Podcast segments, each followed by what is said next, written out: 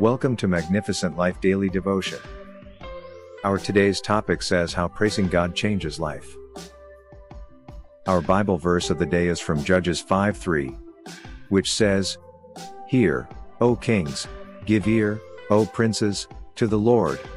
I will sing. I will make melody to the Lord, the God of Israel. Praising God is one of the most important things we can do as Christians. When we take the time to thank Him for all He's done for us, it blesses Him and encourages us to keep following Him.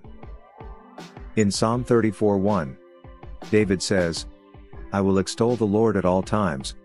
His praise will be on my lips. As followers of Christ, we should always be willing to lift our voices in song and worship to Him because our God is worthy of all our praise no matter who we are or where we are. There are many benefits to praising God. For one thing, it helps us stay focused on what's truly important. When we're constantly thanking Him for His goodness and love, it becomes much harder to get wrapped up in the things of this world.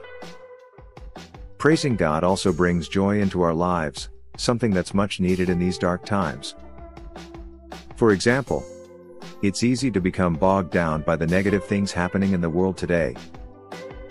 Every day, it seems like there's another terrorist attack, mass shooting, or natural disaster. In these difficult times, it's important to remember that we can find joy in God. Psalm 95 1 says, O come, let us sing to the Lord, let us make a joyful noise to the rock of our salvation. Praising God brings happiness into our lives and allows us to connect with Him on a deeper level. It facilitates our productivity by helping us remain peaceful and happy by reducing our frustrations to an unmanageable level. Praise and worship are voluntarily intended to strengthen our self assurance and confidence in God. This is the perfect thing to do, especially if you happen to be interested in showing God's successes. Blessings and faithfulness in your life without worrying about what other people think or say.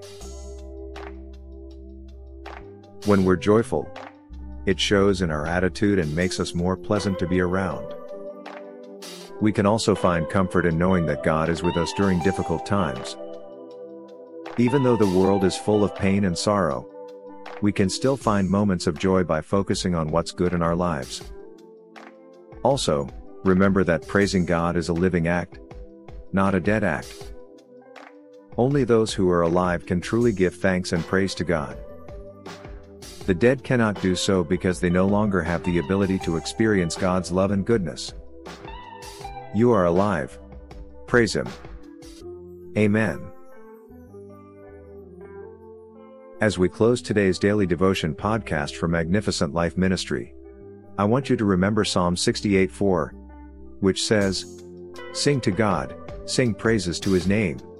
Lift a song to him who rides through the deserts. His name is the Lord. Exult before him.